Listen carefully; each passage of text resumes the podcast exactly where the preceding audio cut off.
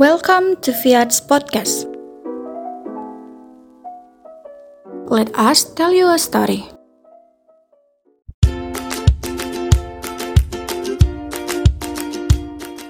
Perkenalkan, uh, saya Alka Santa Amesa dari Universitas Kristen Duta Wacana, jurusan Desain Produk.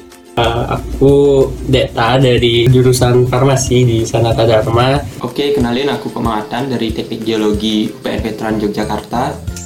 Aku Gunawan dari program studi Sosiologi, Konsentrasi Bisnis dan Media di Universitas Atmaja Yogyakarta. Aku Maria Trisia dari Universitas Gajah Mada, Fakultas Ilmu Budaya, Angkatan 2019.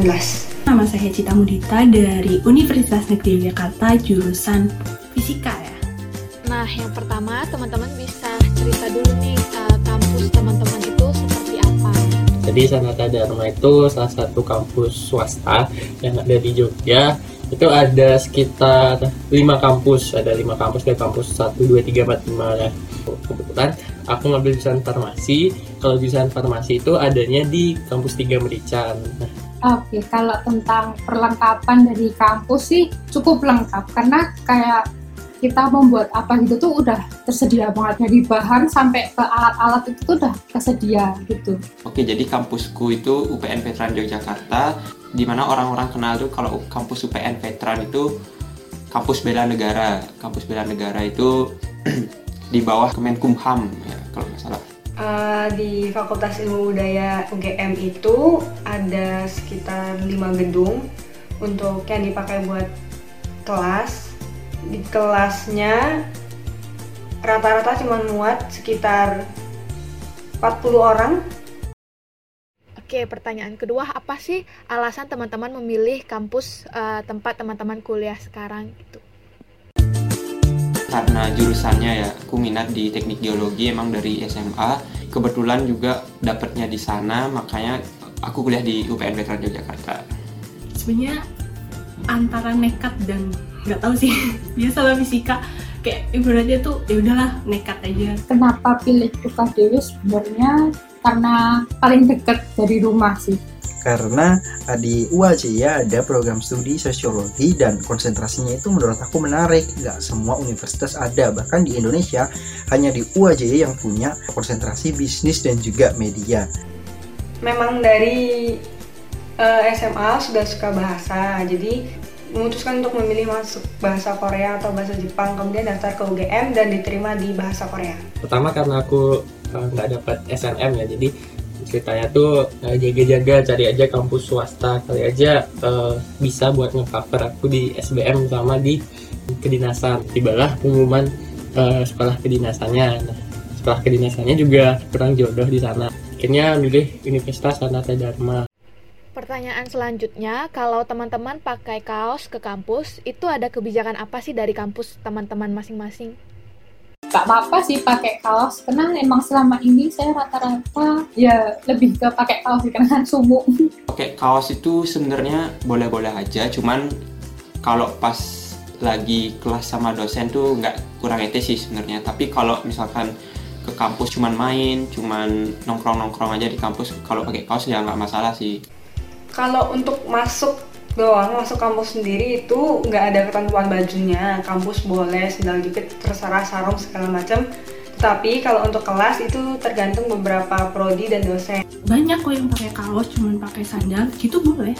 Dari beberapa dosen emang memperbolehkan dan ada juga dari satu dosen ini emang dosennya itu uh, humble kayak friendly ke mahasiswanya jadi dosennya juga pakai kaos pakai celana pendek bahkan kalau pas waktu ngajar di kelas tuh ya udah pakai sandal gitu Uh, berbeda-beda ya tergantung sama fakultasnya. Sedangkan kalau di jurusan aku ada beberapa dosen yang strike. Kalau misal uh, kamu masuk kelas saya ya otomatis kamu harus pakai baju yang berkeras. Sedangkan ada beberapa dosennya yang mempersilahkan untuk boleh atau enggaknya pakai kaos itu kalau di kelas sama di lab untuk farmasi sih nggak boleh ya kalau di jurusan lain mungkin aja dibolehin gitu Pertanyaan selanjutnya, di kampus teman-teman itu jam kuliah paling pagi itu jam berapa dan jam kuliah paling sore atau paling malam itu jam berapa?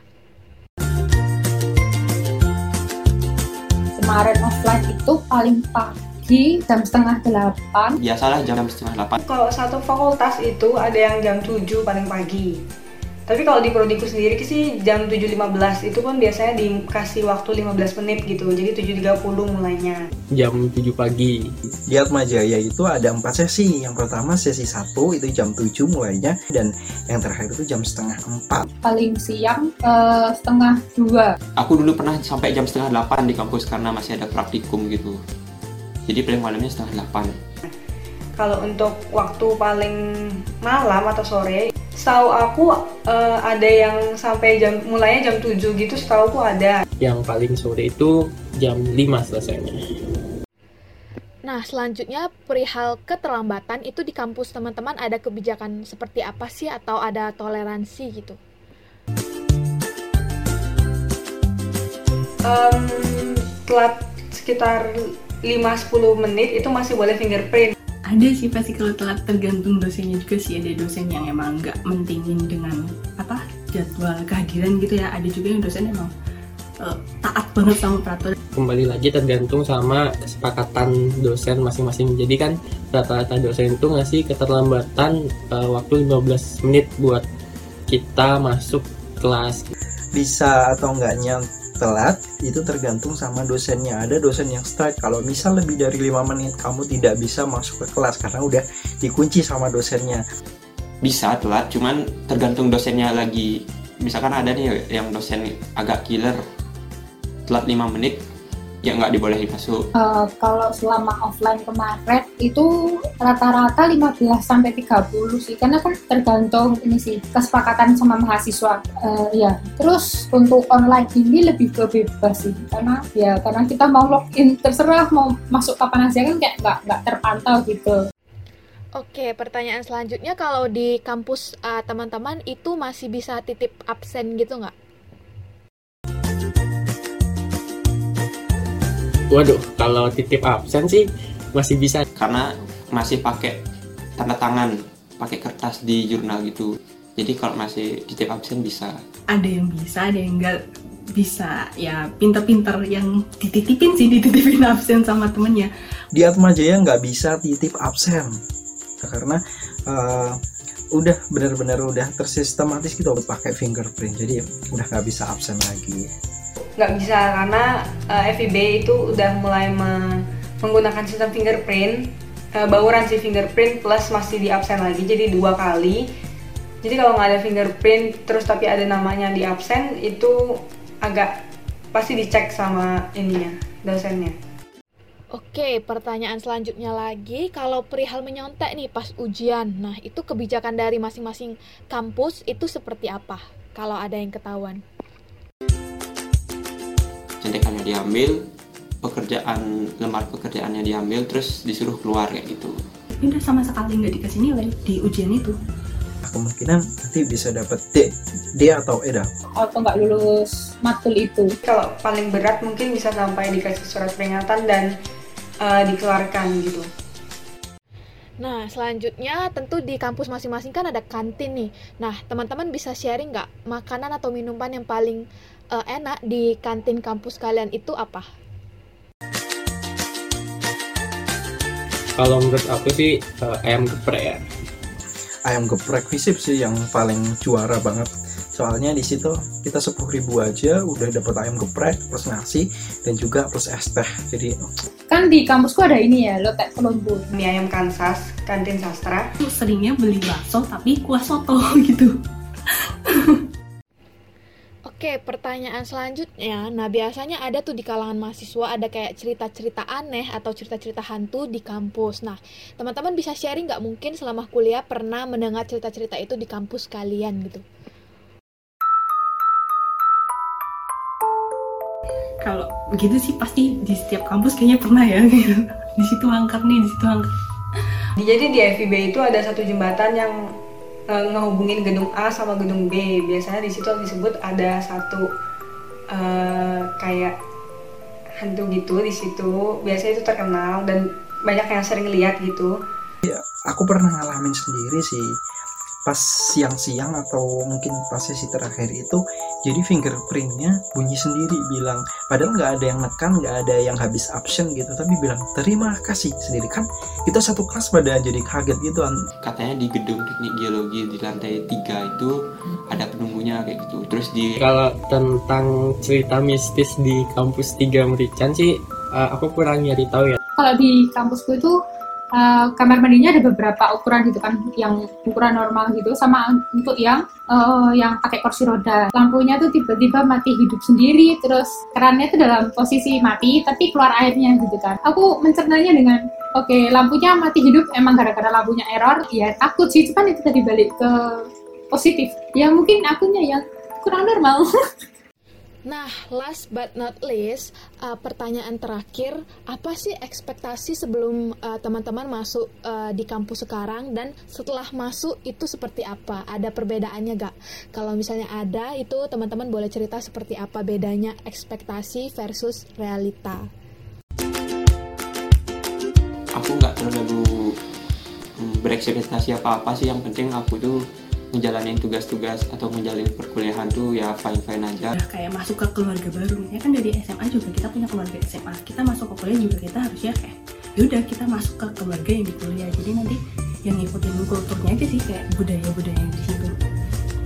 Jujur aku nggak punya ekspektasi apa apa ya tapi cuman karena aku uh, beragama Islam dan uh, Atma Jaya kan berdiri di yayasan Katolik itu jujur jujur agak takut juga tapi setelah uh, hari pertama masuk udah udah bi- biasa aja sih. Soalnya teman-teman lain juga enak. Sesama antar agama juga. Misal ada teman saya yang beragama Katolik Kristen itu justru malah mengingatkan kalau misal kalau pas bulan Ramadan atau pas puasa gitu justru ngingetin udah udah mau buka nih. Udah beli bukaan belum? Atau udah udah buka belum? gitu. Jadi malah justru pada mereka ingetin Untuk mata kuliah, eh, sebenarnya pas aku masuk milih jurusan itu aku belum terlalu tahu ya. Ternyata pas masuk itu dipisah, jadi kayak membaca sendiri, menulis sendiri, berbicara sendiri, tata bahasa sendiri. Jadi kayak satu matkul sendiri. Aku kira tuh awalnya bakal digabung gitu jadi satu matkul. Dan ternyata memang kalau dipisah gitu jadi lebih eh, gampang dan waktu, menurutku waktu latihannya jadi makin lebih banyak. Ekspektasinya mungkin awalnya bakal seneng nih hidup di Jogja kan rantauan. Nah rantauan pasti pikirnya mau jalan-jalan ke mana-mana tapi uh, realitanya setelah satu semester itu uh, malah kewalahan untuk awal-awal belum sempat explore Jogja lebih dalam karena uh, kelasnya itu juga lumayan banyak jadi baru bisa explore itu pas liburan ekspektasiku dulu asik kayak kita buat sesuatu yang lucu-lucu gitu tapi ternyata ya ya ya emang buat lucu. Cuman selama proses membuat untuk jadi lucunya itu kok bikin nangis itu kita sering nggak tidur sambat 24 per 7